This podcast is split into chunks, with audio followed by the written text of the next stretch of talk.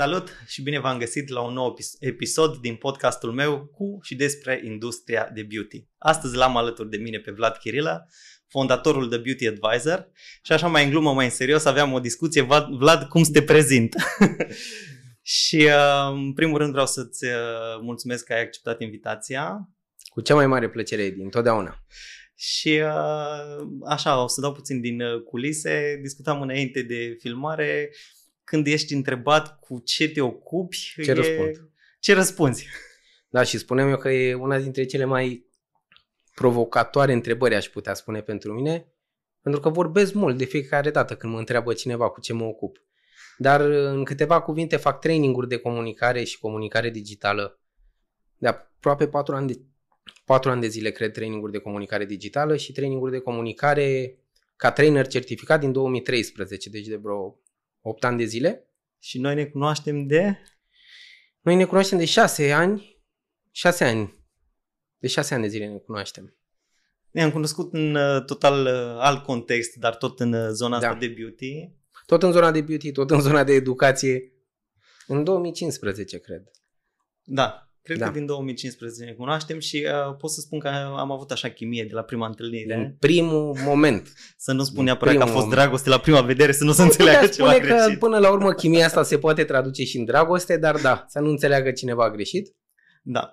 Uh, a fost o bă, relație așa super uh, pe valori, să spun așa, de la început din da. prima clipă, pentru că una dintre valorile noastre comune, cel puțin una, este educația. Și uh, vreau să te întreb cum ai ajuns în zona asta de educație și de ce ai ales domeniul de beauty? O să răspund simplu. Am ales beauty pentru că așa a vrut soarta să se întâmple. Uh, la o companie de beauty cineva a decis să citească CV-ul meu și să mă cheme la interviu. Și așa am ajuns în industria beauty. Odată ajuns acolo am ales să rămân pentru că mi-au plăcut foarte mult oamenii. Întotdeauna am am crezut în oameni, uh, mi-au plăcut oamenii și am ales să fac lucruri pentru oameni, iar în industria beauty, acolo unde m-au chemat la primul job, m-am simțit extrem de bine și am ales să rămân. Și au trecut ani, s-au făcut 15 ani de când lucrez în industria beauty și am avut norocul să lucrez în companii, um, n-ai spune doar companii mari, aș spune companii cu istoric, companii care au investit foarte mult în oameni la rândul lor, atât în consumatorii de beauty, dar și în uh, angajații acelor companii și um, ulterior am ales drumul antreprenoriatului cei drept, tot în industria beauty, dar am ales să rămân în principiu pentru oameni. Pentru oameni am rămas aici. Iar uh, educația a fost o flacără care a început să ardă în mine undeva prin 2011, cred, când am început să mă joc de-a training-ul cumva, în contextul în care mă aflam, uh, nu eram certificat ca și formator, uh, încercam să construiesc niște traininguri după cum vedeam eu că fac alți traineri și ori de câte ori intram în sala unui trainer internațional, pentru că intram foarte mult în contact cu traineri internațional la momentul respectiv, prin 2011, uh, mă simțeam foarte bine și aveam impresia că vreau și eu să fac asta. Și totul a pornit din pasiune. O flacără care ardea și cumva am, m-am lăsat purtat în direcția uh, educației non-formale, cel puțin, a trainingului. Și acum, așa, cu întrebarea aia, aia capcană. Cu ce mă ocup? Cu ce te ocupi? Ce mă ocup? Aici e mai greu să răspund. După cum spuneam, am lansat o platformă de... Uh, și acum ești pregătit să vorbesc 17 minute? Hai. Am lansat o platformă de recomandări online pentru saloanele de înfrumusețare în urmă cu 5 ani de zile. Aproximativ, în curând se fac 5 ani de zile. Mulți înainte. Doamne ăștia, mulțumesc frumos și din, uh, din momentul în care am lansat platforma am decis să aloc absolut toate resursele mele pentru uh, acea platformă exclusiv. O, ca să fie mai simplu, um, am vrut să creez o platformă similară cu TripAdvisor, însă dedicată saloanelor de înfrumusețare. Se și numește The Beauty Advisor platformă. Și chiar dacă eu am ales să-mi aloc toate resursele și toată energia și focusul uh, către această platformă și doar către acest lucru, piața uh, m-a chemat înapoi în zona de educație și uh, a început să-mi ceară, am început să câștig clienți în primul rând, iar clienții aflau, descopereau sau poate unii dintre ei știau de dinainte că sunt și trainer de profesie, vedeau ce lucruri fac pe internet, ce lucruri fac în online, în social media și veneau către mine, uh, Vlad, nu ne faci și nou un training, te rog, de Instagram? Cum să vă fac un training de Instagram? Adică eu făceam, livram cursuri, construiam și livram cursuri de comunicare, comunicare cu consumatorul final, comunicare în echipă, uh, comunicare organizațională și așa mai departe, cursuri de sales, de vânzări, dar nu mi-am imaginat niciodată că voi fi pus în postura de a crea și de a livra cursuri de Instagram. Păi hai să-ți spun eu așa din afară cum văd lucrurile. Asta îmi cereau oamenii. Asta îmi cereau oamenii. Mie mi se pare că ca și bă, proprietar de business, să spun ca și antreprenor, ai uh, avut o viziune mai amplă un pic la ceea ce înseamnă social media și în primul rând ai început pentru tine să faci o treabă super bună și lumea a văzut un best practice. De aceea da. noi din afară am venit către tine, Vlad, ajută-ne și pe noi în direcția asta. Și așa bă, ai ajuns în, uh, într-o nișă oarecum uh, paralelă cu bă, ceea ce ai început să faci și o, o nișă, dar o mare, care se numește social media. Am ajuns în social media. Când am pornit The Beauty Advisor, mi-am dat seama că trebuie să promovez acest proiect și având resursele limitate a trebuit să aleg un canal de comunicare. Și dintre toate canalele pe care le aveam la îndemână, aveam uh, Facebook, aveam YouTube, Aveam Instagram, uh, care încă nu luase amploare în România în 2017, în ianuarie, dar pregătirile le-am început încă din 2016 pentru lansarea platformei. Și uh, Pinterest și am, a trebuit să aleg o platformă și am ales Instagram. Și probabil că s-a transformat într-un best practice în următoarele 12-18 luni, uh, dar într-adevăr cred că după primele luni de zile au venit, după, după primele 12 luni mai exact, a venit prima cerere. Vlad, am o rugăminte am o prietenă care are, poți să-i faci un training de... Zic, mă, cum să fac un training de Instagram? și da, sunt instruit, sunt pregătit să construiesc cursuri de la zero și să le livrez în, mult, în, în orice fel de context aproape, dar um, m-am gândit, mă, nu am foarte mult, uh, multă activitate, eram în primul an de antreprenoriat, era un proiect ambițios, nu pot să mă laud că aveam mulți clienți în primul an și am zis, mă, am timp, hai să fac un training de Instagram. Și în ianuarie în 2018 am livrat primul curs de Instagram, l-am construit și l-am livrat, iar în februarie au mai venit două cereri. Și în martie alte cereri. Și tot așa, până în ziua de azi, am în continuare cursuri de comunicare digitală uh, trecute în calendar, inclusiv pentru perioada următoare. Sunt cursuri private, one-on-one, uh, pentru proprietarii de afaceri, uh, de regulă saloane de înfrumusețare, adică 90% ca și procent saloane de beauty, Uh, și 10% probabil sunt alte industrii um, pentru că am norocul, mulțumesc lui Dumnezeu, să fiu recomandat. Și am clienți care au un salon de înfrumusețare sau care lucrează într-un brand de beauty, dar care au o soră care are o cafenea sau are un uh, um, cabinet de stomatologie sau uh, o firmă care comercializează cărucioare pentru copii, chiar mi s-a întâmplat. Și oameni care vor să învețe social media și cărora le sunt recomandat și într-adevăr livrez și către alte industrii. Spuneai un lucru foarte important de comunicare. Cred că bă, indiferent care e industria, că vorbim despre industria noastră de beauty, că vorbim despre vânzare de cărucioare de copii sau așa mai departe, comunicarea cred că este cheia esențială și uh, eu uh, rețin un lucru extrem de interesant, important din trainingul pe care l-am avut împreună, din ultimul training pe care l-am da. avut împreună, fă comunicarea să fie cât mai clară și cât mai simplă. Da. Da. și cred că aia face cea mai mare diferență. Și pe lângă faptul că ai primit recomandări, cred că ai și o adaptabilitate super mare să poți să vă înțelegi fiecare industrie în parte, pentru că până la urmă, urmă structura și scheletul sunt aceleași. Structura, scheletul sunt aceleași, uh, preocupările și foarte mult din comportamentul oamenilor este același, indiferent că lucrează la avioane, la echipamente medicale sau într-un salon de înfrumusețare cel puțin asta am descoperit în urma tuturor cursurilor pe care le-am tot livrat de-a lungul anilor. Um, și uh, spunea o cunoștință dragă mie că oamenii sunt la fel.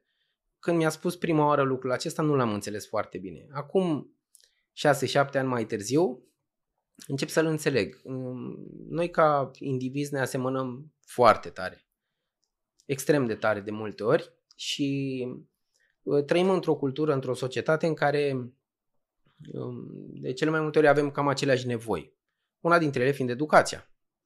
Dar uh, undeva mai departe, uh, prin analiză, îmi dau seama că e o, e o problemă pe care am identificat-o atât personal, dar și mi-a fost și comunicată de-a lungul timpului, și anume lipsa unei comunicări atât corecte, dar și mai ales clare, unei comunicări clare.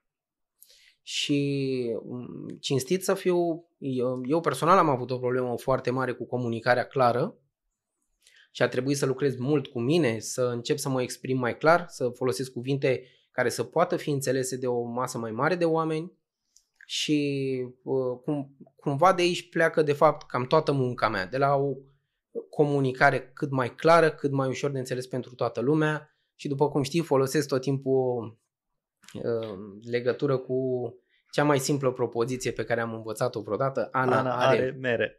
mere. Ana are mere. Și uh, asta, asta stă la baza tuturor cursurilor mele. Asta încerc prin cursurile mele.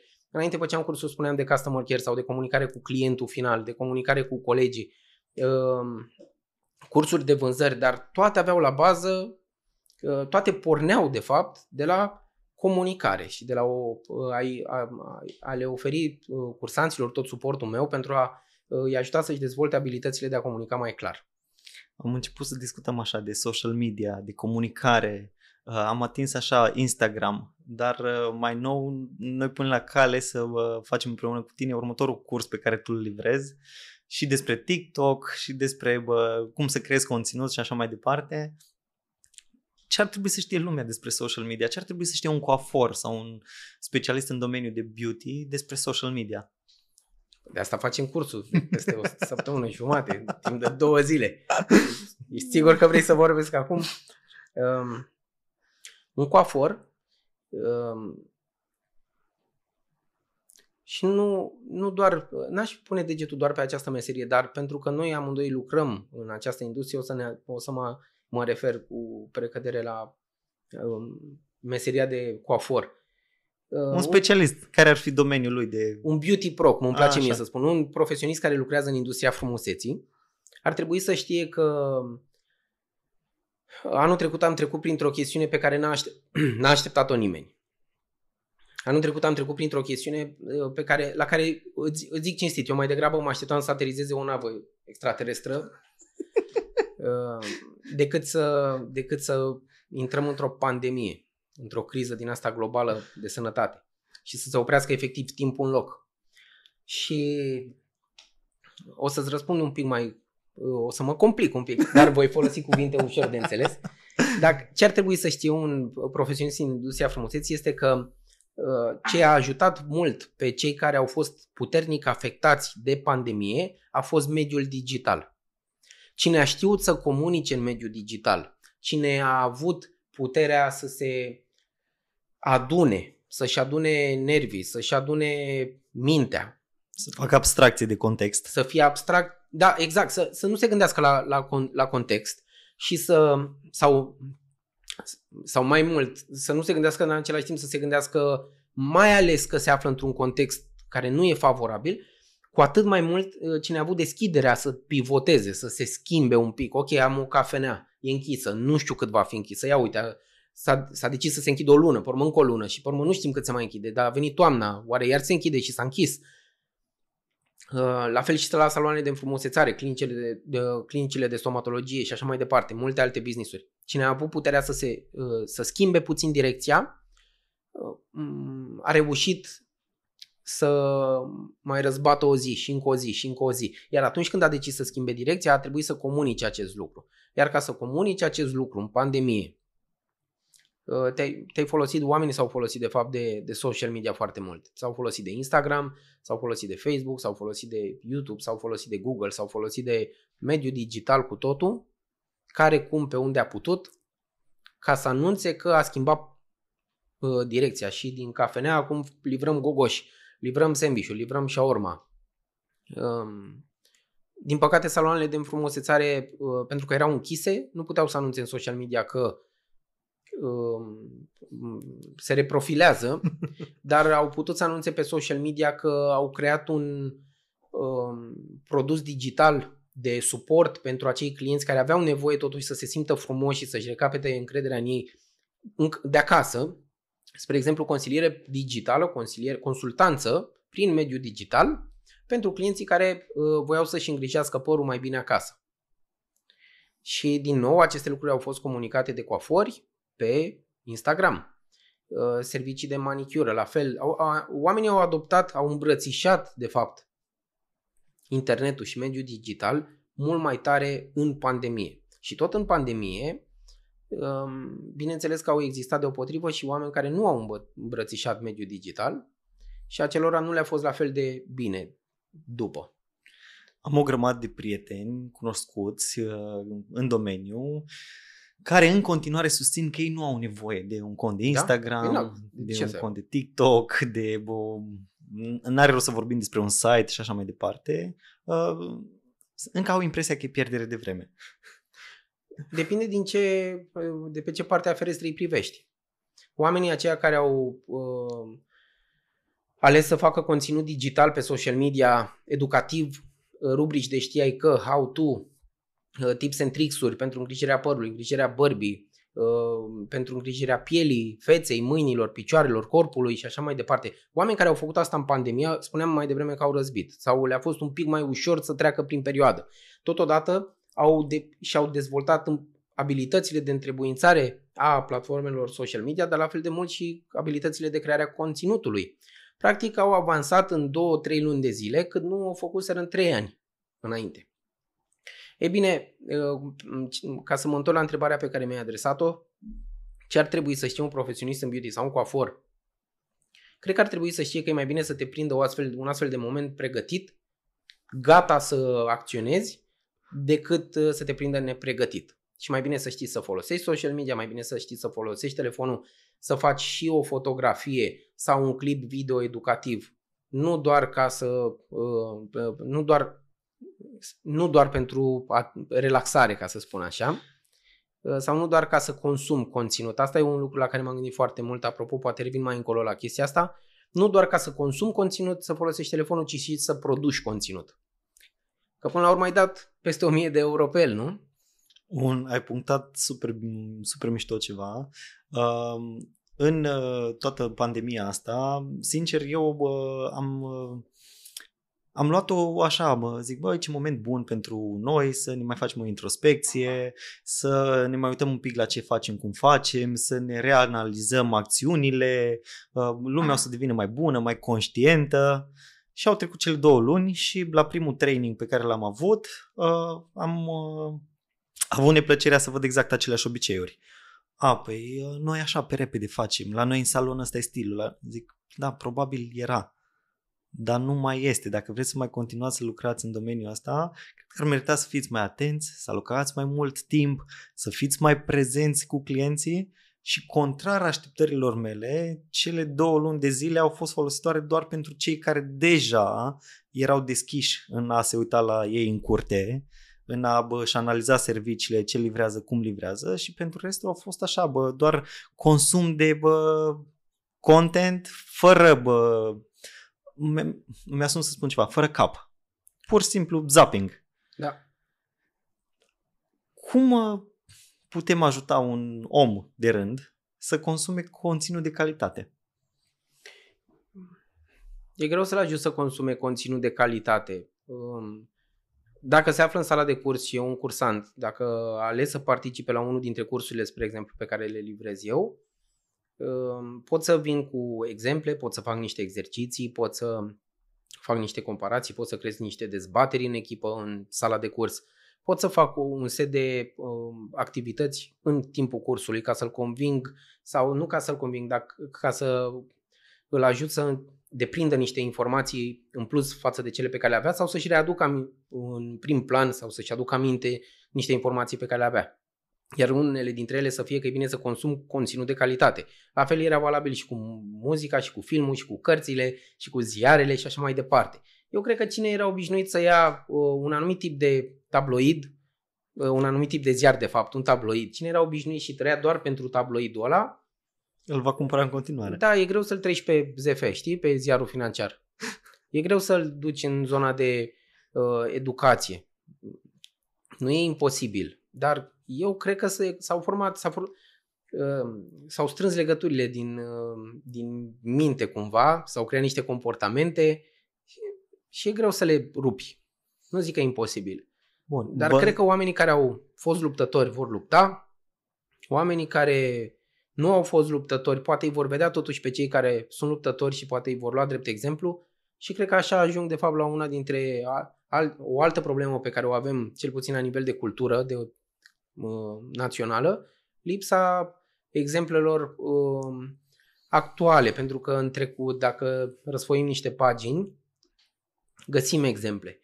Dar uh, trebuie să vrem să răsfoim paginile, să vedem exemplele, uh, iar asta implică aceeași voință care de multe ori lipsește și e trist că lipsește. Eu cred că cei care se uită la noi își doresc să crească, altfel nu cred că ar aloca timpul să se uite la acest podcast. Poți îmi dai voie să Te zic rog. un lucru pentru că l-ai adus în discuție. Eu nu știam că mă inviți la podcast până acum 24 de ore, 48 de ore maxim. Primele episoade am ales să le văd singur și să le urmăresc cap-coadă, odată pentru că erau oameni care îmi sunt dragi, în primul rând erai tu, mă, e podcastul tău, e uh, proiectul tău și voiam să îi acord atenție, dar în egală măsură știam cam ce să învăț de acolo. Și uh, din fiecare episod sau ori de câte ori deschizi practic gura că e pe Instagram, că e în sala de curs, că e la un eveniment, că ești on stage, că ești pe scenă, Uh, de fiecare dată am avut ceva de luat de la tine. Și dacă ți-aduci aminte, uh, indiferent că era vorba de o melodie, acum 3, 4, 5 ani de zile și uh, o auzisem prima oară la tine la un eveniment, sau că te-am văzut cum vorbești pe scenă, cum vorbești în timpul unui curs, știam cam ce să învăț și am urmărit episoadele cu toată deschiderea și cu tot dragul și așa a fost, am avut ce să învăț. Mulțumesc!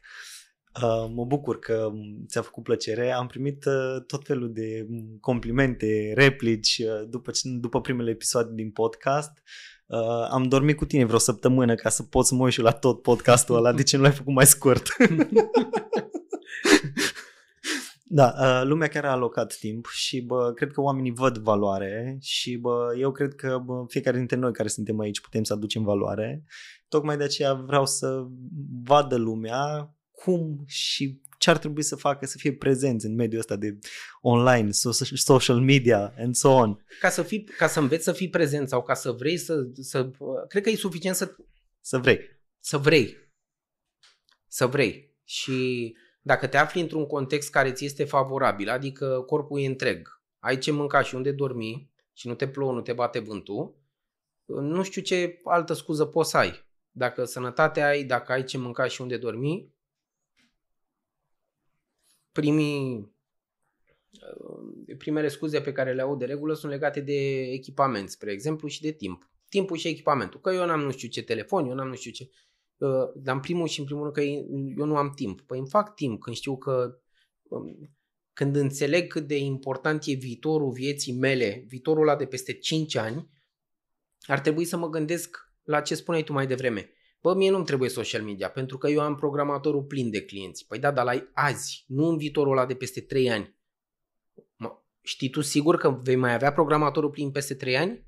Eu am avut în perioade, uh, uh, în viață perioade în care nu, la propriu, nu făceam față să beau cafele cu toți oamenii care mă invitau la cafea.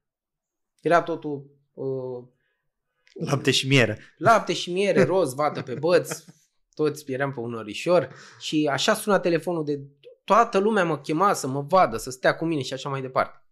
Și au fost perioade în viața mea în care nu suna telefonul neam, deloc. Adică în primul an sau primii doi ani de antreprenoriat, n-a mai sunat telefonul.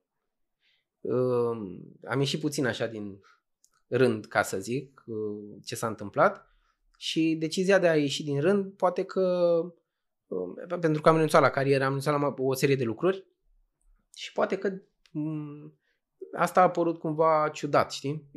Ce vorbeam mai devreme, că ne trebuie două, trei zile să vorbim nou în general, da, păi, da. O să divag, bineînțeles, n-are sens să divag, că nu vreau să pierd atenția oamenilor care se uită la podcast. O să mă întorc la, la ce vorbeam. Uh, sunt zile în care e sus, sunt zile în care e jos. Sunt perioade în viață în care uh, e totul lapte și miere și perioade în viață în care nu e lapte și miere. Ce pot eu să fac e să mă asigur că am lemne pentru foc încă din timp, de primăvara, de vara. Nu să mă trezesc iarna la minus 10 grade, ca, apropo de ce ziceam mai devreme cu pandemia. Dacă, dacă nu ai un bol de cristal, un glob de cristal care să-ți spună că peste 3 ani vei avea clienți cu siguranță, deși poate m-aș îndoi chiar și de un glob de cristal, dar dacă nu ai un astfel de glob de cristal sau o baghetă magică să faci așa clienți peste 5 ani, eu cred că ar trebui să te uiți la programatorul la plin și să te gândești ce poți să faci ca să-l păstrezi plin și peste 5 ani și peste 15 ani și 20 de ani.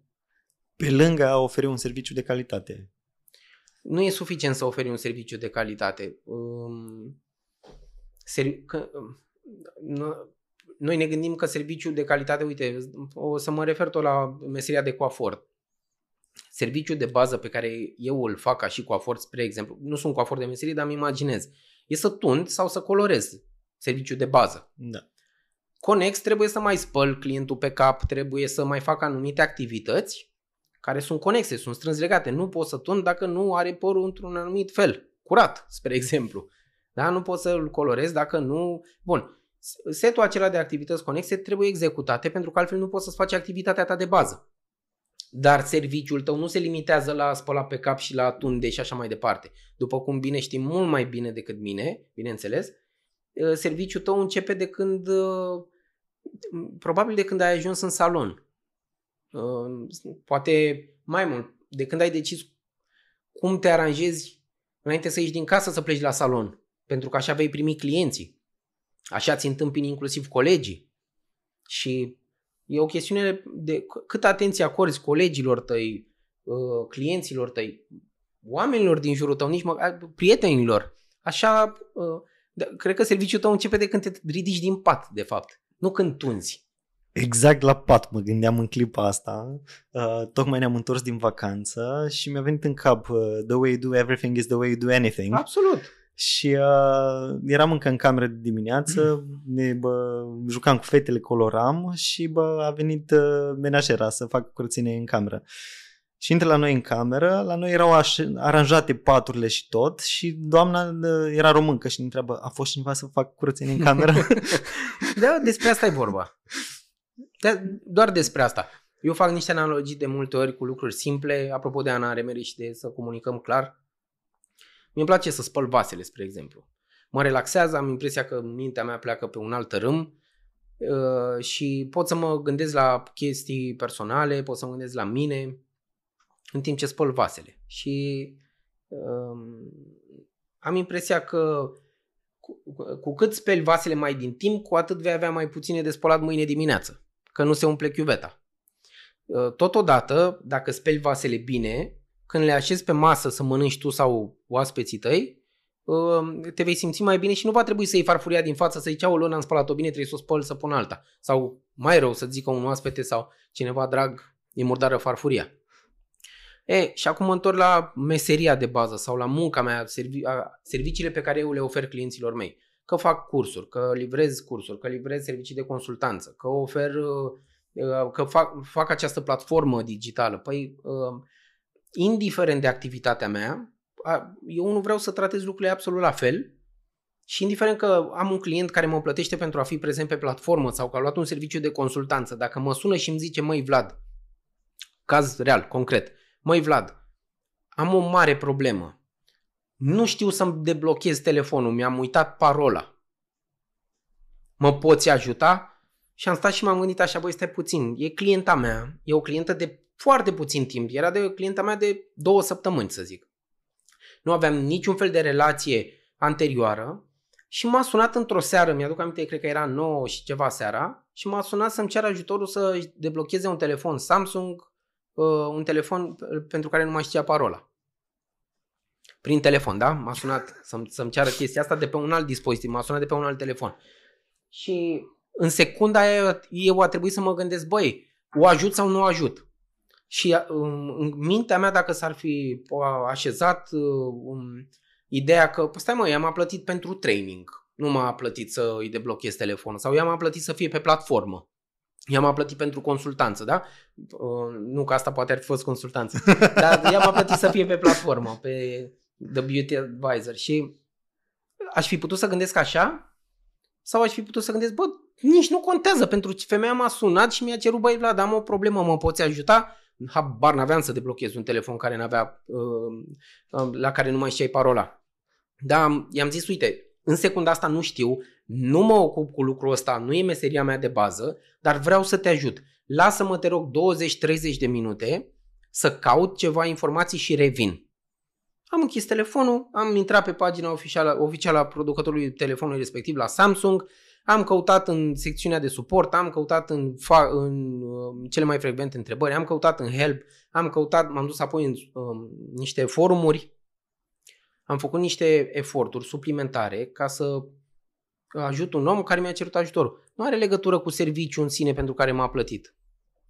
Pot să dau exemple de genul ăsta tone. De la Vlad am o cutie mare de cărat din porbagaj sau o sacoșă de la Lidl, mă ajuți? Nici nu trebuie să mă ceri ajutorul că vin niște întrebări, te ajut? Nu contează. Cum faci fiecare lucru, așa le faci pe toate. Eu chiar cred foarte tare în lucrul ăsta. Acum, uh, e clar, nu-mi doresc să-l sunați pe Vlad, să-i cereți ajutorul să deblocheze telefoane, să vă care sacoșe. Da. În schimb, dacă aveți nevoie de absolut orice sfat despre cum, ce să faceți în social media, da, mai mă apucă și pe mine câteodată, da. Uh, Vlad e omul uh, perfect care să vă dea toate sfaturile, sprijin, suport și așa mai departe. Țin minte că în uh, plină pandemie aveam o discuție despre TikTok și bă, îi explicam la Vlad cum am instalat și dezinstalat uh, TikTok-ul de 5 ori. Uh, pentru că, să fiu foarte sincer, în primă fază am avut impresia că îmi scade coeficientul de inteligență în timp real, în timp ce folosesc TikTok-ul. Asta a fost primul feeling, pentru că habar n-aveam cum să-l folosesc. Uh, apropo, ieri, al ieri am făcut cont la Codruța și zice, mă înveți și pe mine cum să-l folosesc? și zic, nu, pentru că nu știu mare lucru, aștept să-mi spună Vlad. aștept să spună Vlad. Păi avem uh, peste două săptămâni, nu? Training. Da, și uh, am creat contul de TikTok, uh, încă nu, n-am avut timp să stau cu Vlad să facem o strategie, dar așa din puținul timp care l-am acordat acolo, lucrurile se întâmplă și bă, e, e de bine. Uh, cred că fiecare dintre noi ar trebui să bă, gândească din punct de vedere al resurselor cum poate să facă. Și acum aveam o întrebare așa mai tricky pentru tine. Că vorbim de prezență în social media. E suficient să fii prezent acolo și să creezi content sau contentul ăla trebuie să aibă o anumită valoare și pe lângă asta ar fi ideal să mai ai și un buget? Și care e întrebarea? Cam eu am identificat vreo 10 întrebări. Așa. Bun. Um, e, e extrem de important să ai o strategie. E esențial să ai o strategie. Altfel, fiecare deget pe care îl vei ridica va risipi energie de pomană. Vei arunca energie pe geam. Dacă nu ai o strategie, dacă nu gândești un pic lucrurile înainte, o să arunci efectiv cu banii pe geam, cu energia, cu timpul și așa mai departe. Uh, motivul din care um, am, am refuzat TikTok, pentru că am refuzat TikTok primele 9 luni din anul 2020, uh, a fost strâns legat de calitatea uh, pe care o percepeam eu a conținutului de pe TikTok fără să știu, de fapt, că eu pot să îmi selectez conținutul și să-i dau semnale la TikTok să, să-l învăț ce să-mi arate. Pot să el înțelege ce îmi place să văd prin acele like-uri pe care eu le fac, prin tot engagement-ul pe care eu îl fac, like-uri, comentarii, prin follow și așa mai departe, share-uri, save-uri, etc. El înțelege ce îmi place, dar pot să-i spun și ce nu îmi place. Când văd un clip care nu-mi place, pot să țin apăsat cu degetul și să zic nu mă interesează. Și el te întreabă, nu te interesează subiectul sau nu te interesează creatorul? Și tu poți să alegi și una și alta. Eu căutam alea trei puncte de unde să dau report, dislike și așa mai departe. Și nu le găseai. Deci nu le găseam. Și îl sunam, te-am sunat dacă da. mi-ați minte, zic Vlad cum să fac? Ține apăsat da, cu, degetul, cu degetul ecran. Da. Uh. Și am refuzat, am refuzat TikTok uh, în 9 luni de zile din anul 2020. Toată lumea mă îndemna să mă duc către TikTok, eu nu, nu, nu, de fiecare dată refuzam. Am instalat de 3-4 ori aplicația și am dezinstalat-o în principiu mă gândeam că, băi, consum foarte mult timp pe această aplicație, atât e de bună, că mă ținea foarte mult timp să consum conținut. Și uh, a fost o, odată o întâmplare dintr-un training și apoi un, o, o epifanie, ca să zic așa. Uh, întâmplarea din training a, am avut o cursantă care m-a întrebat uh, de ce nu uh, de ce nu vă găsesc pe TikTok? Și a trebuit să dau din numeri în capul meu și pentru că în fapt în sala de curs n-am dat din numeri. Evident că am, am știut să ies din situație, dar am gestionat momentul, dar în capul meu am dat din numeri. Și seara am ajuns acasă de la training și am publicat primul clip pe TikTok, nu cel cu cățelul, uh, scuze, cel cu, cu, cu chiar cu imagini din trainingul din ziua respectivă. Uh, și atunci am publicat primul video pe TikTok. Iar epifania a fost următoarea. De ce să consum atât de mult conținut când pot să produc conținut? Adică în loc să petrec două ore să dau scroll într-una și să mă uit la clipuri care nu mai bine produc eu conținut. Să uite alții. Să uite alții la conținutul meu. Da. Și am început să produc conținut și ăla uh, a, a, a fost un moment pe care eu uh, îl apreciez la mine odată că am ascultat acea reacție a cursantului meu pe care s-a ridicat efectiv și mi-a zis de ce nu sunteți acolo? Că eu predau comunicare digitală. Păi cum pot să produc? Eu sunt proful de social media, între ghilimele, că nu sunt proful de social media, dar... Proful de social cumva, media cumva care nu are cont pe TikTok. Da, așa eram privit, știi? și nu aveam cont de TikTok, nu se poate. Și am ajuns acasă și mă bucur foarte tare că am ascultat acel feedback și că am ajuns acasă și am, m-am apucat de TikTok. Și uh, ca să produci conținut pentru TikTok, uh, nu ai nevoie de un buget uh, um, altul decât unul strâns legat de, de telefonul smart pe care îl folosești, indiferent de model. Dacă ai un telefon din ultimii 5 ani de zile, e un telefon care te poate ajuta să produci conținut mai calitativ decât camerele profesionale de acum 20 de ani dacă e din ultimii 5 ani.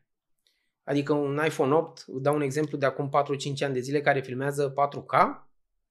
Da? E Despre ce more vorbim. More than enough. More than enough, absolut. Uh, și sunt multe alte dispozitive, adică nu trebuie să ai echipament sofisticat. Uh, ce trebuie să ai în primul și în primul rând este strategia aceea, să gândești un pic înainte să te apuci de treabă, să înțelegi de ce vreau să produc conținut. Vreau să produc conținut pentru mine, pentru relaxare, vreau să pun clipuri când fac de mâncare, vreau să, uh, să te gândești un pic înainte și dacă cumva răspunsul este vreau să fac clipuri pe XYZ platformă, să te gândești care e obiectivul. Dacă obiectivul e strâns legat de brandul tău personal sau de brandul tău de business, dacă implică o creștere a unor indicatori, dacă implică să-ți aducă un return of investment, dacă implică genul ăsta de răspuns, atunci, uh, da, e important să te gândești la buget, dar uh, mai, bugetul o să fie strâns legat sau foarte uh, concentrat cumva pe timp ca resursă, poate mai mult decât pe echipament, pentru că, repet, și dacă vrei să promovezi brandul personal, poți să folosești telefonul la vechi de 5 ani de zile și să o faci foarte bine. Dar o, o altă parte din întrebarea ta era legată de uh, uh, cum, cumva cum să te promovezi. Uh, cred că esența promovării pe internet e legată strict de utilitatea și valoarea conținutului pe care tu îl crezi. Adică, dacă gândești puțin înainte să te apuci de treabă, dacă ai un telefon din ultimii 5 ani de zile, următorul pas, dacă răspunsul este folosești social media ca să te promovezi pe tine sau business-ul tău, următorul pas este să iei în calcul să oferi conținut care să fie util altor oameni. Ce înseamnă util? Să învețe ceva, să le ofere ceva util în viață, să le ofere ceva cu plus în viață, chiar dacă este o emoție pozitivă și atât, adică un zâmbet. Dacă reușești să-i pui un zâmbet unui om pe față, e suficient. Dar dă ceva bun în viață. Adu un pic de valoare cu conținutul tău. Învață-l să folosească produsele tale, învață-l să folosească serviciile tale, ești profesionist într-o industrie anume. Sunt convins că tu ca profesionist, dacă ai lucrat 3-5 ani de zile, nu vorbim de 10, 15, 20 de ani, dar dacă ai lucrat 5 ani de zile într-o meserie sunt sigur că ai aflat o groază de lucruri care uh, sunt utile, pot fi necesare, poate și altor oameni care sunt la început de drum pe aceeași meserie. Și îi poți ajuta să le oferi un insight sau să le oferi tips and tricks-uri sau uh, găsesc atât de multe subiecte de conținut pentru, pe care ar putea să le facă oamenii, dar la bază fundamentul ar trebui să fie, să fie conținut util, valoros pentru alți oameni. Așadar, cred că asta e cumva ce ar trebui să, în primul rând să ne gândim, dacă, mai ales dacă, ne, dacă facem acea strategie, să avem întotdeauna un obiectiv. Dacă obiectivul folosirii social media este promovarea noastră sau a brandului nostru, atunci trebuie să ne gândim să investim buget, bani, în clipa în care conținutul ăla începe deja să ne aducă bani, Adică nu te apuci acum să bagi 5.000 de euro într-un, în, în echipament dacă tu produci zero cu el. Folosește ce ai până începi să produci măcar 100 de euro și vezi că, bă, uite, conținutul ăsta mi-aduce bani. Și în clipa în care vezi asta, te apuci și investești într-adevăr în alte lucruri. Vezi tu care sale. Da, pentru că de obicei cel mai ușor, uh, cel mai simplu motiv e să bă, am un claim, a, eu nu am echipament, n-am de asta, n-am da. de asta. De aceea am vrut să ating uh, ideea asta de buget. Să știi că am un clip, dacă îmi dai voie pe YouTube, pe canalul meu de YouTube, am un clip care se numește Cum să faci fotografii cu telefonul mobil. E un clip uh, în care tratez atât subiectul iOS cât și cel Android, uh, în care ofer câteva tips and tricks-uri care să-i ajute pe privitor să facă fotografii mai bune pentru social media cu telefonul mobil. Iar în acel clip arăt telefonul cu care am început eu perioada de antreprenoriat. Era un iPhone 6 cu ecranul jumătate spart și un laptop vechi de 6 ani de zile. Eu, sunt 5 ani de când am început business-ul, se pare că echipamentul vechi nu m-a încurcat, m-a ajutat. Super. E uh, foarte important, uh, mai ales drive-ul și aș vrea să fac o recapitulare, că spuneai în felul următor. E foarte important să știi ce vrei, mai ales când vine vorba de social media și îmi venise în cap uh, cartea lui Simon Sinek, Always Start With Why. Și mi se pare că bă, modul în care gândești lucrurile e exact pe același lucru. Începe cu de și pe urmă vezi ce și cum poți să faci mai departe. Pentru că doar să produci conținut uh, irelevant, fără să știi în ce direcție, astăzi într-una, mâine într-alta, nu ajută pe nimeni și, bă, cum spuneai... Și îți drive-ul. Exact. Și, bă, drive-ul, timpul, energia și așa mai departe. Pe lângă bugetul efectiv peste, pentru bă, scule, ustensile, dacă e să-l aloci, uh, recomanzi un buget care să fie pentru advertising? Bugetul pentru advertising, da, recomand fiecăruia să se uite la uh, bugetul disponibil pe care îl are la obiectivele pe care le are să stabilească niște priorități și apoi să decidă bugetul de advertising sau uh, bugetul de, de marketing. De ce Acum, te întreb treaba asta? Pentru că foarte multă lume zice nu am bani, să, eu n-am un buget de marketing, de ads uh, și bă, îi, îi văd pur și simplu ca o cheltuială, nu-i văd ca o investiție. La fel văd și investiția într-un microfon de uh, profesional E tot o cheltuială, nu e o investiție. Dar uh, uh, cred că oamenii trebuie să se gândească bine la ce buget au, la obiectivele pe care le au și să încerce să... Fa- eu cred foarte mult în creion și foaie. Creion, creion la care se ascute și o foaie. Și scrise lucrurile, ce ai în minte, cu ce se ocupă firma ta sau tu ca freelancer sau tu ca profesionist, ce faci tu, cu ce te ocupi, unde vrei să ajungi peste un an, nu întrebarea aceea veșnică de la unde te vezi peste, unde te vezi peste ani. 5 ani, da, peste 10 ani. Nu, a, nu la asta mă refer, ci la ce îți propui tu să faci în următoarele 12 luni sau 18 luni sau 36 de luni. Și să le scrii efectiv pe foaie și pe urmă să, te, să începi să te întrebi mă, ce trebuie să fac ca să ajung acolo. Și la fiecare pas legat de ce trebuie să fac o să, o să încep să identifici niște lucruri de care vei avea nevoie ca să faci pașii respectivi. Spre exemplu, ca să te apuci de, conținut, de creare de conținut de promovare video pentru social media, indiferent că e Instagram, că e TikTok, că e YouTube, ai nevoie, de, în primul și în primul rând, ca să creezi un videoclip, ai nevoie de o cameră de filmat. Cea mai bună cameră e cea pe care o ai la îndemână. Dacă în buzunar ai o cameră, spuneam, de, din ultimii 5 ani, de la un telefon de, din ultimii 5 ani, e suficient de bună ca să pornești uh, conținutul, crearea de conținut. Dar e bine să știi că mai importantă decât claritatea imaginii este sunetul și atunci tu trebuie să ai un microfon care să-ți facă sunetul mai bun. Mai bun înseamnă mai clar. Uh, microfon nu înseamnă neapărat un microfon profesional pe care să investești câteva, în care să investești câteva sute de euro. Microfon poate să însemne și microfonul de la căștile pe care tu le primești în cutia de la iPhone sau le primeai. Eu nu mai știu dacă mai primești sau nu, dar primeai. Sigur, găsești, sunt șanse mari, cred că peste 75% șanse să găsești într-un sertar undeva în casă o pereche de căști care să aibă un microfon. Și microfonul ăla poate să-ți îmbunătățească calitatea și claritatea sunetului pe video. Să-l atașezi căștile efectiv la telefon și să îți ții telefonul cât mai aproape de gură. Sunt mulți creatori de conținut pe TikTok care folosesc, și nu doar pe TikTok, care folosesc microfonul de la căști, îl țin aproape, se filmează și au comunități de milioane de oameni.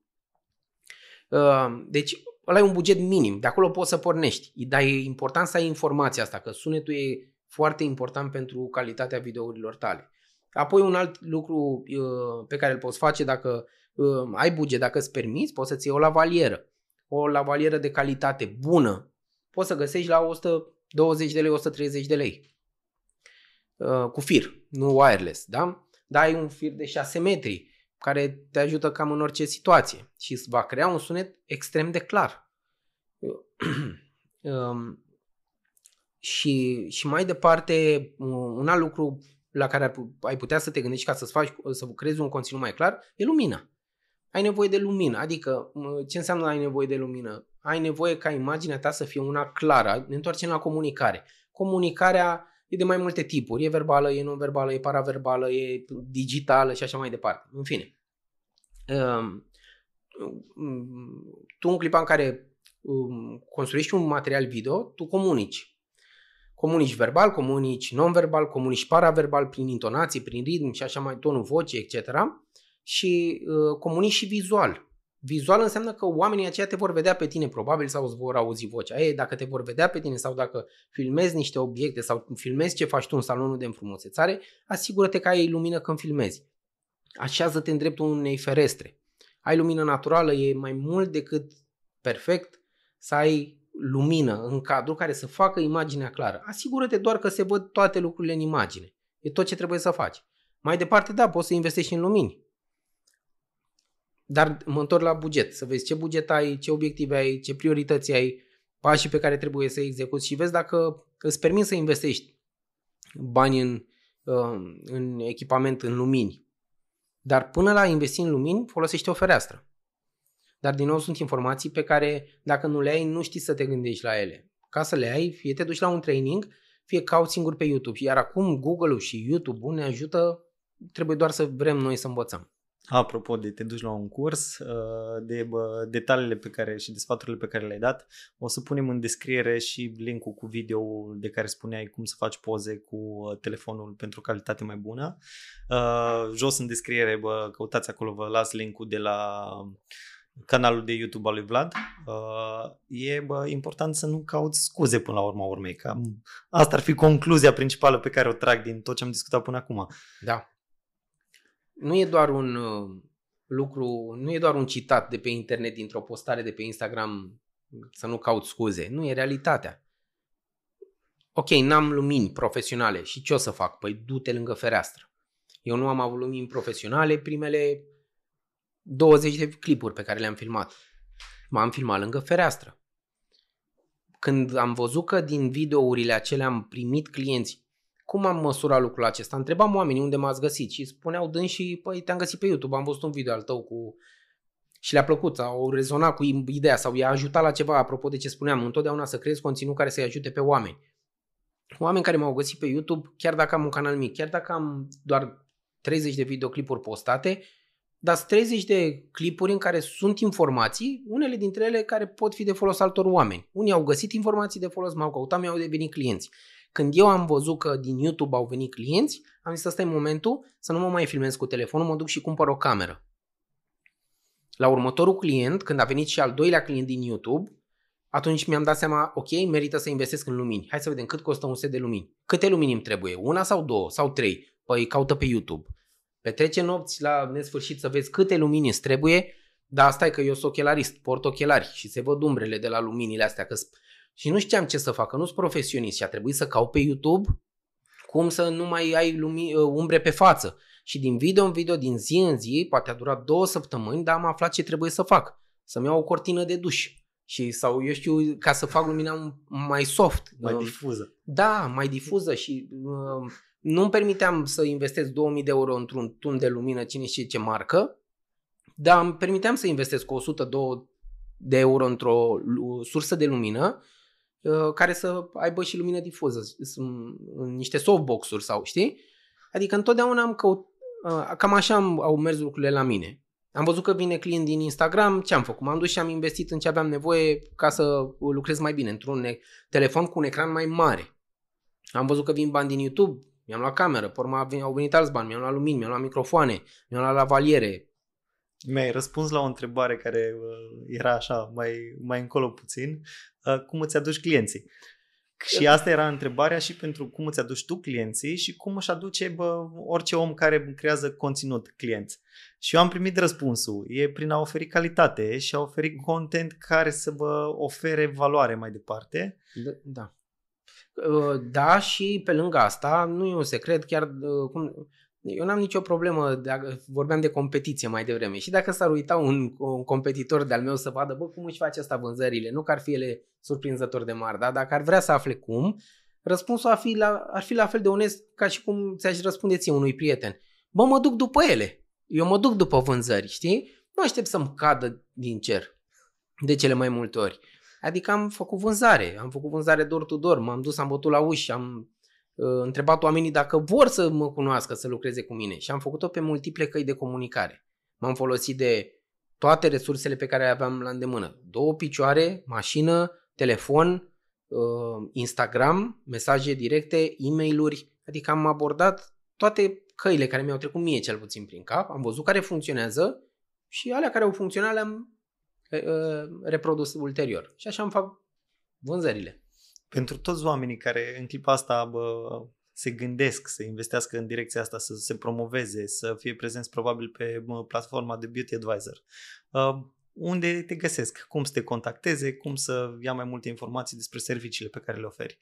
Pe Instagram, um, pe TikTok și pe Instagram și pe YouTube sunt prezent cu Vlad Chirilă, uh, dar cel mai des pentru, dacă, dacă cineva vrea să lucreze cu The Beauty Advisor, poate să intre pe site, există secțiune despre noi și pentru tot felul de întrebări sau uh, cu privire la payment, la plăți, la colaborări, sunt acolo informațiile, număr de telefon, adrese de mail.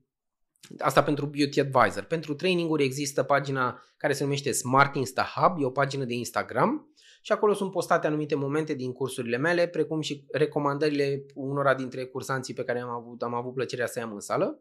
De Smart Insta Hub acolo găsesc informații de contact pe pagina de Instagram și Vlad Chirilă dacă vor să îl vadă pe Vlad sau să vorbească cu Vlad pe TikTok, Instagram și YouTube. Apropo, Vlad Chirilă, țin minte bă, prima dată când la primul episod din podcast mă sună Vlad dacă pot să-ți dau un feedback și uh, zic bineînțeles pentru că noi uh, ne ajutăm foarte mult pe tot ce înseamnă creștere din orice punct de vedere și îmi spune Vlad, schimbă canalul ăla de YouTube și pune numele Eduard Băcan, că nimeni nu se gândește să caute Ed Education Team. Și zic, da. Vlad, rezolvat. În secunda 2 am schimbat, schimbat numele la canal. S-a schimbat. Da, tu ai schimbat Ed Education Team uh, de pe Instagram chiar în urmă cu ceva timp. Și cred că toată munca ta, toate eforturile, toate resursele s-au dus în direcția Eduard, nu Ed exact. Education Team. Exact. Și atunci oamenii s-au acomodat, s-au obișnuit și le este mult mai sonor numele tău propriu. A, și... Apropo de claritate în comunicare. Claritate, Ana da. are mere. Și peste tot să fie același lucru. Dar știi ce e atât de ciudat? Că îmi e extrem de simplu și nu exagerez când spun asta, îmi este exagerat de simplu să îi ajut pe oameni să mai facă un pas în direcția pe care o doresc a promovării, a comunicării, îi ajut, pot să găsesc subiecte pe care să le creeze, pot să-i ajut să producă conținut, pot să-i ajut la foarte multe lucruri. Când vine vorba să mă ajut pe mine, Când vine vorba să te ajut pe tine, greu. Deci fac eu o recomandare dacă îmi dai voie. Te rog. Uh, primul videoclip care l-a pus Vlad pe canalul lui de YouTube este Capcana Perfecționistului. Da, unul din ele, unul din ele, al, e al șaptelea sau ceva, Capcana Perfecționistului, da. Îmi dai peste nas cu munca mea, nu? Vă rog, vă recomand să vă uitați la el. Poți să-i recomand și la Vlad să facă treaba asta. Dacă ai ști tu că mi-am lăsat mustața aia, am fost bărbierit greșit pentru acel clip. Am avut o scamă pe tricou tot clipul. Pe am... care ai văzut-o tu. Da, doar eu. nu, uh, am lăsat-o acolo. Adică ce vreau să spun este că am făcut greșeli deliberat. Bine, nu vreau să fiu spoiler, e un clip, chiar e un clip simpatic, e un clip mișto și uh, sunt foarte mândru de el și mi-a fost dat să văd un om plângând când a văzut clipul de cât de mult i-a plăcut. Era lângă mine și a urmărit clipul și efectiv a bușit în plâns. De nu știu de ce. A, rezon, a rezonat foarte bine cu clipul, poate, dar, dar e bun. E, și, confirm. Da.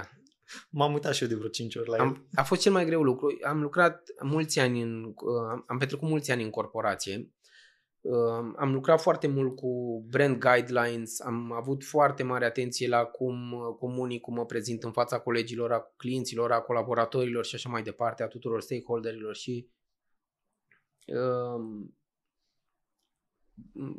fusesem format într-un anumit fel. Aveam vocabularul de o anumită... Într-o uh, oarecare măsură rigid, dacă pot să spun așa.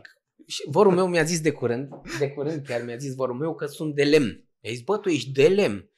Și zic, nu, nu, nu înțeleg la ce te referi când zici de lemn. Am un văr extrem de simpatic, e avocat, e foarte mișto, foarte, foarte mișto. Și mi-a zis că sunt de lemn.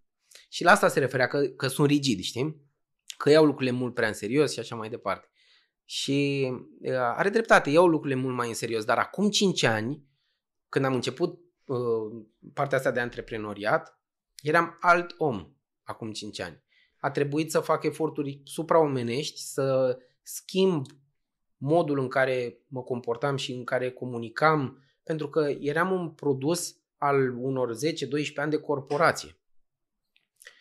Cu bune și cu rele. Cu bune și cu rele, bineînțeles. Dacă nu existau anii de corporații, n-aș fi ținut firma în viață 5 ani de zile sau n-aș fi avut mindset-ul sau cine știe multe alte lucruri. Um, sunt foarte recunoscător anilor de corporație, dar în același timp m-au format într-o anumită manieră și m-am trezit ca antreprenor și m-am trezit ca om care vrea să comunice mediul digital că sunt extrem de rigid. Nu zi aia, nu fă aia, nu te îmbrăca așa, nu pune aia pe tine, etc., etc.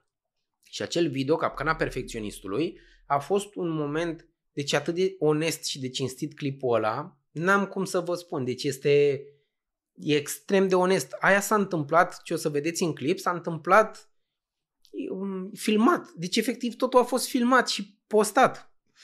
Și ăla a fost momentul în care m-a ajutat să depășesc toate, toată rigiditatea aceea a comportamentului meu vis-a-vis de cum arătam eu. Oricum, după 5 ani de antreprenoriat în domeniu, cred că ți s-a indus o anumită lejeritate, flexibilitate, pentru că altfel n-aveai cum să ajungi până aici. Da, sunt cu siguranță, spuneam mai devreme, alt om. Sunt alt om, n-am nicio legătură cu, în afară de educație, de lucruri care țin de uh, creșterea pe care am avut-o și de oamenii din jurul meu, uh, dar m-am schimbat mult și văd asta la mine.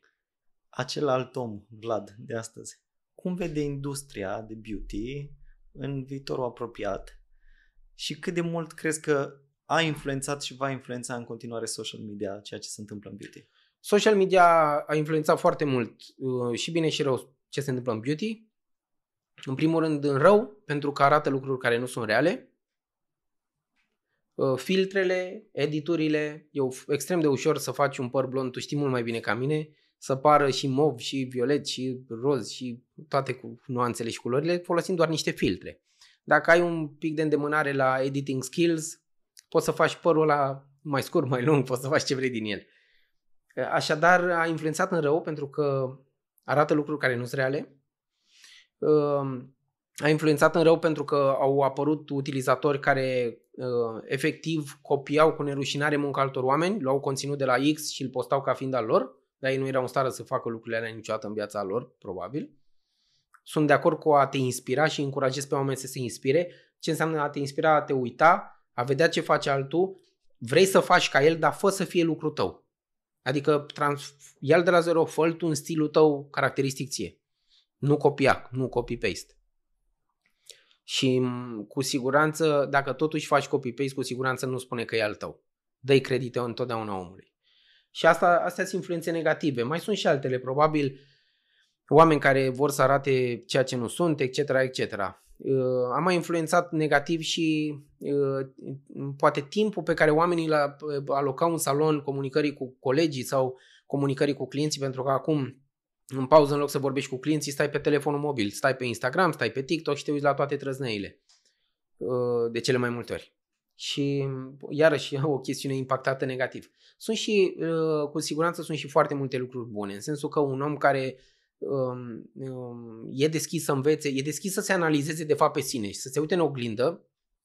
Vorbeați tu cu Cristi în episodul de uh, uh, data trecută despre cât de important e să știi la ce ești bun, la ce te pricepi și să exersezi lucrul ăla până devii super bun la el și așa mai departe. Păi primul și primul pas începe cu uh, Michael Jackson cu uh, The Man in the Mirror. Te uiți în oglindă, vezi cine ești, cum ești, să ai deschiderea să te analizezi un pic pe tine, da?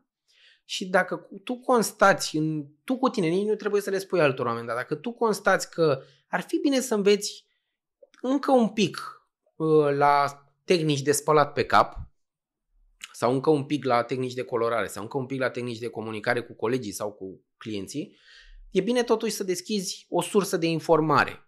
Internetul acum e la îndemâna noastră, ai Google-ul și YouTube-ul la distanță de un click. Trebuie doar să fii suficient de cinstit cu tine, să recunoști că ai nevoie de informația aia, apoi să te duci după ea, să o cauți. Și odată ce o cauți, o găsești, să o pui în practică și apoi să o exersezi, să te antrenezi până începi să deprinzi abilitățile respective. Și uh, aici cred că social media a fost foarte bună, pentru că ai putut să vezi tu lucrând ca și coafor în România, într-un salon în spatele blocului, la etajul 1, tu undeai pe cineva, dar prin Instagram tu ai putut să ajungi la uh, oameni din Italia, din America, din uh, Franța, din Germania, din Brazilia și așa mai departe, din uh, Australia, din Sydney și să vezi cum fac ei acolo, cum tund ei acolo, cum spală ei pe cap acolo, cum se îmbracă ei acolo, ce fac ei acolo, poate pot și eu să fac. Și uh, cred că la, la capitolul acesta social media e foarte binevenită că poți să afli multe informații. E un sac fără fund de informații. Acum ține de tine să le sortezi în informații corecte, clare, adevărate, care sunt fake și așa mai departe. Dar a ajutat și cred că ajută și va ajuta în continuare, iar cu, cu cât fiecare dintre noi începem să realizăm că putem să um, oferim, nu doar să primim și să începem să luăm din ce am învățat noi, să dăm și altora, dacă folosim canalele acestea de comunicare, vom face social media un loc mai bun. Iar industria de beauty în viitor o văd Ehm, sincer o văd din ce în ce mai uh, prosperă, în primul rând.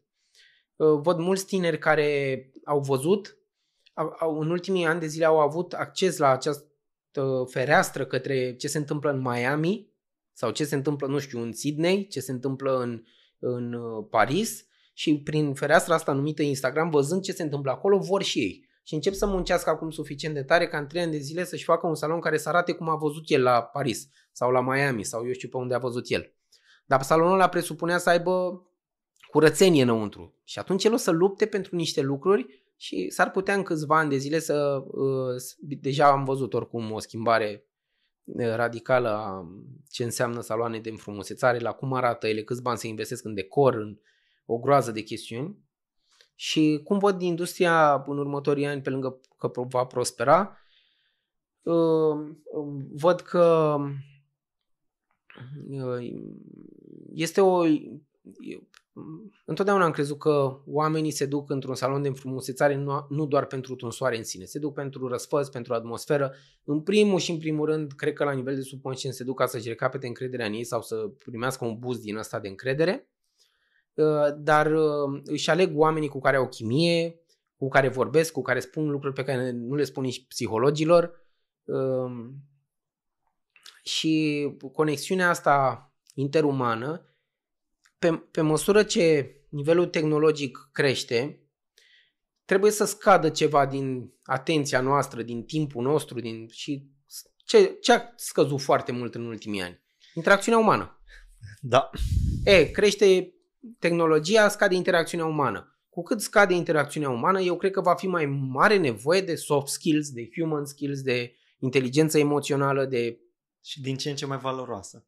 Și va fi din ce în ce mai valoroasă. Și va fi din ce în ce mai valoros să mă duc să ies din canapeaua mea, din Netflix-ul meu, din bula mea, să mă duc să interacționez, mai ales după pandemie și după prin ce am trecut noi cu toată omenirea, în anii ce vor urma, cred că va fi din ce în ce mai pre- mult preț pus pe meseria aceasta de beauty pro.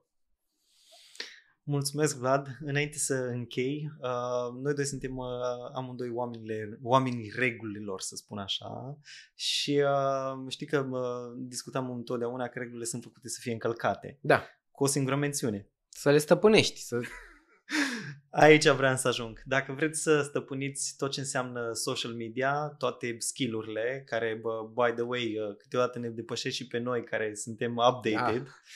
Dar ca să poți să ajungi să le înțelegi, să vezi cum funcționează, îți recomand cu mare drag să-l urmărești pe Vlad. Poate să-ți ofere toate informațiile necesare și un uh, super mare sprijin și suport în absolut orice. Mulțumesc! Înainte să-ți mulțumesc pentru uh, vizită, să spun așa, e ceva ce nu te-am întrebat și ai vrea să mai spui? Um, o tonă de lucruri. Eram convins. O tonă. Uh, dar uh, da, aș vrea să spun un lucru și acum în capul meu în câteva fracțiuni de secundă trebuie să aleg lucrul ăla Care? pe care să-l spun, că te, vreau să mai zic ceva. Nu merg în fiecare zi la podcasturi și mai ales la Edi. Uh, Aș vrea să spun că um, cred foarte mult în antrenament și în muncă. Că așa am văzut eu că se face treaba. Și îi încurajez pe oamenii care vor să uh, creeze conținut pentru social media, pentru un scop personal sau profesional, dar vor să o facă la, un, la nivelul următor, îi încurajez să accepte să greșească, să-și dea voie să greșească, să înțeleagă că sunt oameni și că mâine va fi mai bine decât azi dacă vei face și azi și mâine. Și poi mâine dacă o să faci și poi mâine o să fie mai bine ca o zi înainte. Și tot așa și peste două luni vei fi mult mai uh, bun la lucrul respectiv dacă uh, l-ai exersat timp de două luni în fiecare zi sau măcar o dată la două zile. Deci îi încurajez pe oameni să nu se sperie și să, um, să îmbrățișeze faptul că pot greși și cred că e valabil în orice domeniu, nu doar în crearea de conținut. Mulțumesc și să-și dea foarte voie mult. să greșească. Da, cred că e, bă, e- este o, un banc, așa, și o să-l spun în încheiere. La un moment dat un consul avea o întâlnire cu un alt consul și, bă, pe la jumătatea întâlnirii, bă, intră, bă, bucătăreasa, ciufulită, toată, domnul consul, avem o urgență. La care consulul super relaxat zice, nu uita regula numărul 6. Menajera frumos își aranjează bucătăreasa, tot, țiplă, iese din încăpere, invitatul nu înțelege nimic. Mai trec vreo 10 minute, apare majordomul. Ciufulit, tot, agitat. Domnul consul, avem o urgență. Consulul super liniștit zice, nu uita regula numărul 6. Ăsta își aranjează hainele, mustața, părul, iese din încăpere, se termină întâlnirea și la sfârșit invitatul zice, domnul consul, minunată întâlnirea de astăzi, am înțeles absolut tot, mai puțin un singur lucru. Care e treaba cu regula numărul 6? și care sunt restul regulilor? La care consulul foarte relaxat zice, nu avem alte reguli, există doar regula numărul 6 și regula numărul 6 spune în felul următor, nu te lua niciodată prea în serios. Ia, ce tare! Tare rău de tot. Tare. Mulțumesc Vlad pentru uh, Și eu timpul mulțumesc acordat pentru tot. și uh, vă mulțumesc dragilor că ați stat cu noi, că ne-ați urmărit și vă așteptăm cu mare drag în următorul episod. O zi cât mai productivă. Pa, Numai pa. bine. Pa, pa! Pa, pa!